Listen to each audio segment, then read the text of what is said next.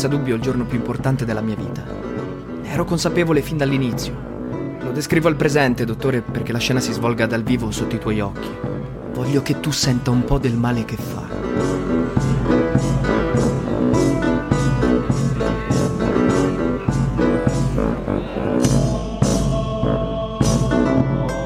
La butto giù dal letto alle 5 del mattino. Molto assonnata e non vuole saperne di svegliarsi così presto. Mi si stringe contro con un sospiro e cerca di trattenermi.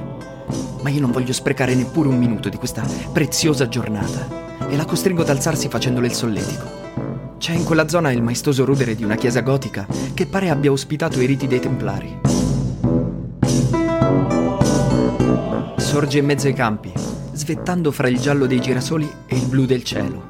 Avevo letto la leggenda di quel luogo misterioso, molto simile a quella della spada nella roccia di Re Artù. Era stato l'arcangelo Michele a guidare il giovane e dissoluto cavaliere Galgano verso un prato delizioso, coperto di fiori bellissimi, che diffondevano un profumo meraviglioso. Qui egli si era convertito e qui, un anno dopo, si era recato per morire, a soli 33 anni. E sguainata la spada, non essendo in grado di fare una croce dal legno, piantò subito la stessa spada in terra come croce. Ed essa per virtù divina si saldò in modo tale che né lui né altri, con qualunque sforzo, fino ad ora la poterono mai estrarre. Sono le 6 del mattino quando arriviamo fra quelle sublimi rovine. Il sole sta sorgendo, non c'è nessuno. Entrarci di nascosto è un gioco da ragazzi. Rimane incantata dallo spettacolo. La rivedo ancora in un'indimenticabile controluce. I capelli dai riflessi color rame, il vestito bianco e rosso, immobile di fronte alla pallida ossatura della chiesa, mentre i girasoli, puditi e concordi, voltavano il viso dalla parte opposta ed io, seduto in una bifora del chiostro diroccato, ringraziavo Dio di esistere.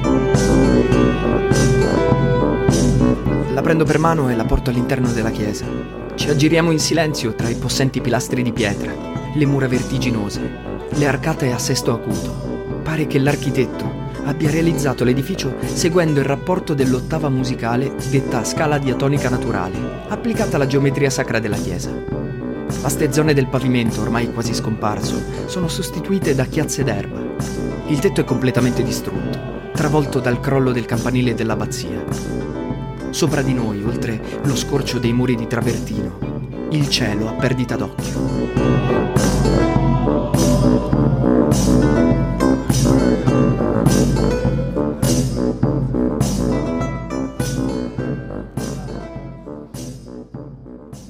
Mi siedo in una nicchia che si apre lungo una delle navate laterali, sotto il rosone dal quale filtrano i primi raggi del sole, e la colgo sulle mie ginocchia.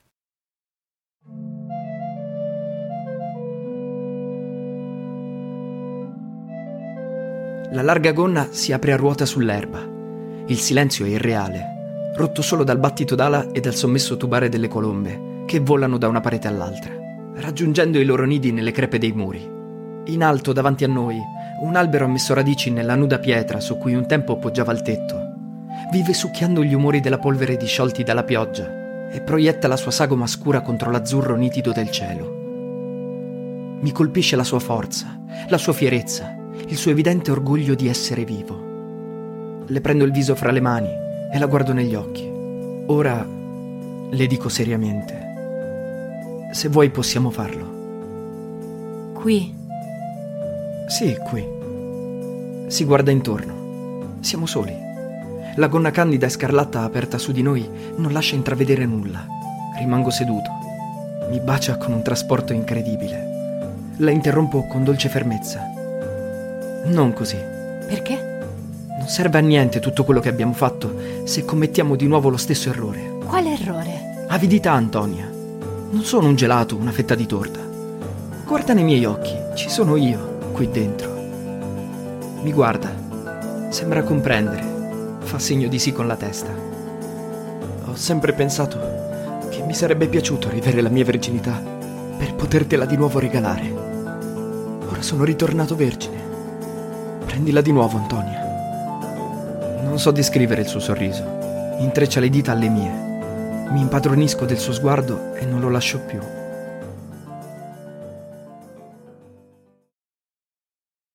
tutto avviene in assoluto silenzio.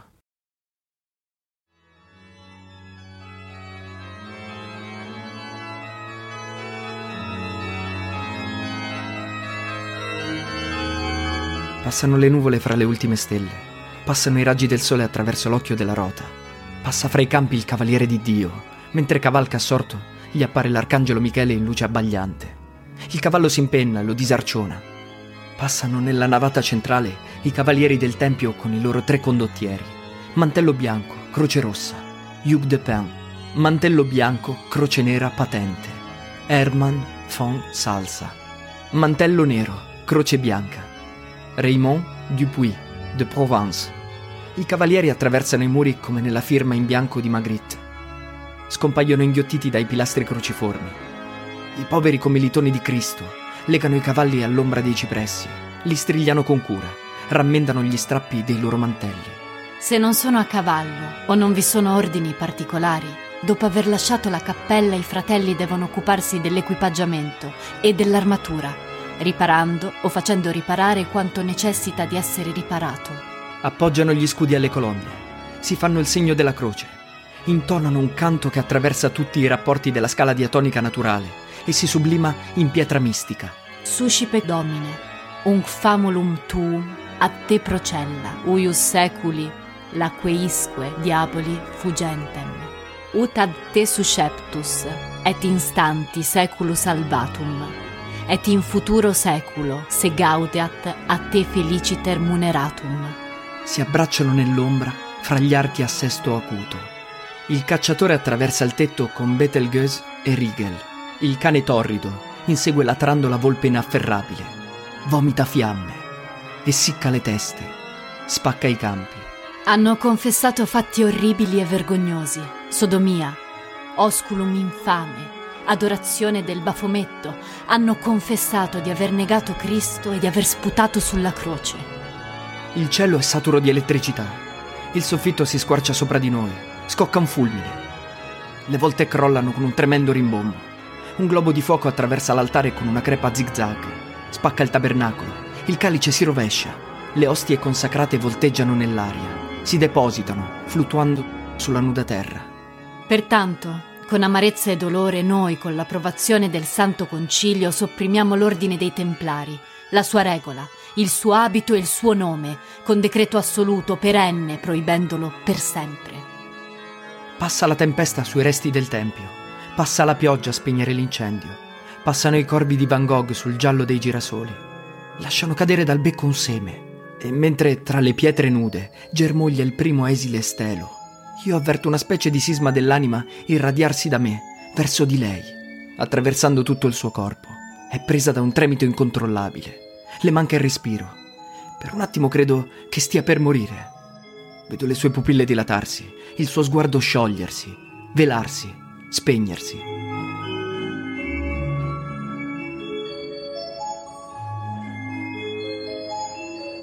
Perdo la coscienza nei suoi occhi e sono soltanto linfa fresca, giovane linfa che inonda le radici, il tronco, la chioma inaridita dell'albero e gli ridona la vita.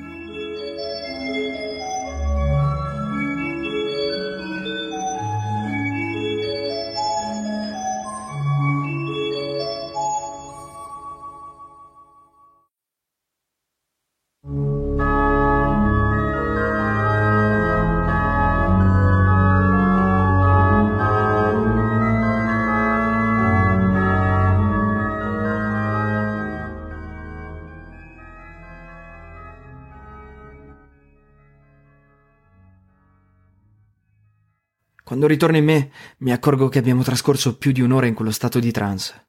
Sono quasi le otto. Mi sento completamente svuotato. E lei mi guarda smarrita, respirando a fatica. Cosa mi hai fatto? Le rispondo con un sorriso. Credo che abbiamo fatto l'amore, Antonia. È una cosa tremenda. È una cosa sacra. Scivola a sedere accanto a me, nell'erba. Trema, sembra sconvolta. Mi inginocchio di fronte a lei. Devo dirti una cosa importante. Non voglio sentirla. Le alzo il viso e la costringo a guardarmi negli occhi. Devi sentirla. Respira profondamente e si rassegna ad ascoltarmi. Sono passato attraverso l'inferno prima di capire il senso di tutto questo. Ho cercato le risposte più banali e quelle più assurde. Sono diventato la scimmia di me stesso. Ma alla fine ho capito. Cosa? Che non è impossibile. È così breve la vita rispetto al tempo infinito. Siamo anime di bambini, Antonia. È questa la risposta che cercavo. È sul punto di piangere. So cosa pensi. Ci sono limiti biologici per una donna, esigenze sociali. Ma ho quasi 19 anni. Fra poco sarò un uomo.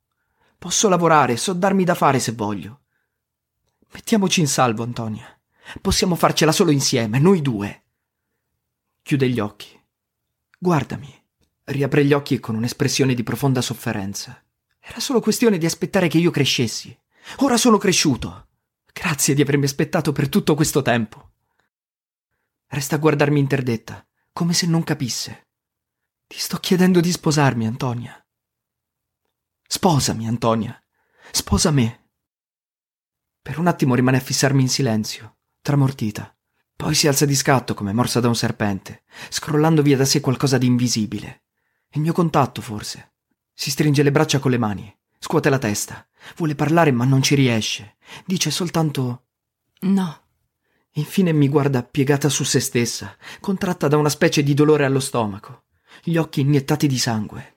Io non credevo. Dice con voce bassa e tremante. Davvero non credevo. Cosa? Le chiedo sbigottito. Che tu potessi essere così cattivo. Così maledettamente cattivo, ma perché? Cosa ti ho fatto? Sono stata tutto quello che hai voluto, madre, sorella, amica, puttana, suora, ma non ti basta, no? Tu vuoi sperimentare fino in fondo il tuo potere, vuoi sommergermi nel ridicolo, vuoi distruggermi, tu mi vuoi morta. Morta. Mi alzo e faccio per avvicinarmi a lei, ma ha una reazione violentissima. Mi respinge da sé urlando Non toccarmi! Corre via singhiozzando e gridando Ti odio! Ti odio! Ti odio! La vedo allontanarsi odio, come in sogno, in una fuga di archi a sesto acuto.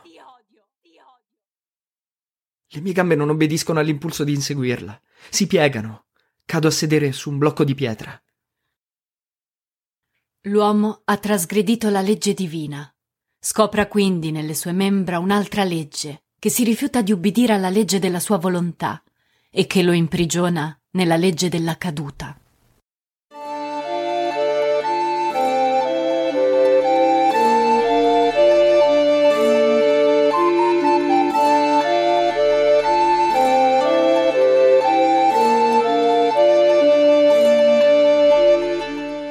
So per quanto tempo rimango così, incapace di comprendere dove ho sbagliato. Poi il silenzio che mi circonda mi dà una tremenda fitta al cervello. Mi riscuoto come da un incantesimo. Mi alzo e corro fuori a perdifiato con un orribile presentimento. Lei non c'è.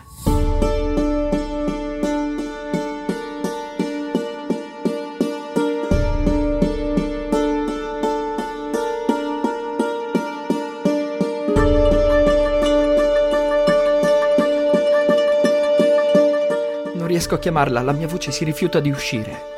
Una macchina si allontana. Comprendo all'improvviso che ha chiesto un passaggio. Corro all'automobile che ho parcheggiato troppo distante, mi lancio in un inseguimento disperato. Ho accumulato un imperdonabile ritardo, sono completamente fuori di me. Non ricordo più niente. Vedo a malapena dove vado. Sbaglio strada. Mi perdo in un dedalo di strade sterrate fra boschi di querce, lecci e castagni. Improvvisamente vengo travolto dall'analogia atroce. Tutto finisce come è incominciato. Fermo la macchina davanti a un muro diroccato. I miei nervi cedono. Piango disperatamente con il viso nel sedile accanto a quello di guida.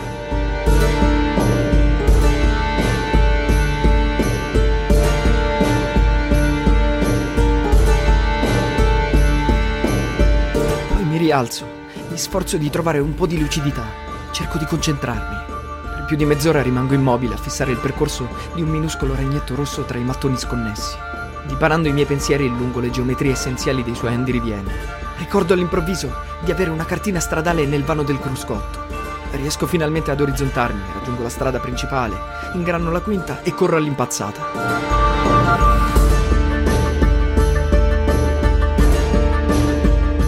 All'uscita di una galleria sono costretto ad inchiodare per non tamponare l'ultima automobile di un corteo nuziale che procede nella mia stessa direzione, strombazzando in modo assordante. Provo un moto di odio per quegli imbecilli che mi stanno infilando un palo rovente nelle budella. Suono a mia volta, chiedo strada, non mi danno retta. Sterzo bruscamente, li supero rischiando un frontale. Mi mandano al diavolo, gli mostro il dito medio dal finestrino. Spero che divorzino presto, spero che crepino. Tuffo nel buio del tunnel ai 180 all'ora.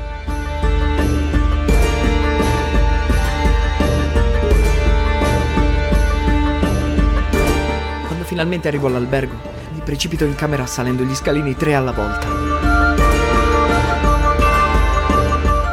Trovo l'armadio aperto. Tutte le sue cose sono scomparse insieme alla sua valigia. Ha dimenticato solo lo spazzolino, che si appoggia mestamente al mio, nel bicchiere sulla mensola del bagno. Crollo sul letto e non sento più nulla.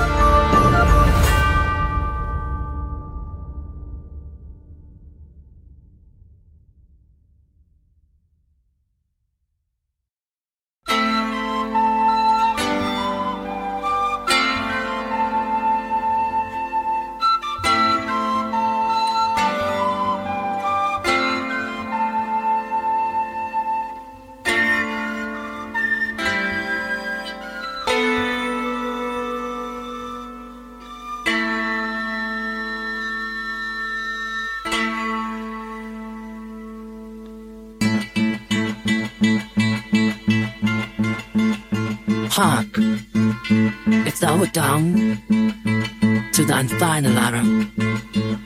One chance to shoot for the moon. Would your aim be true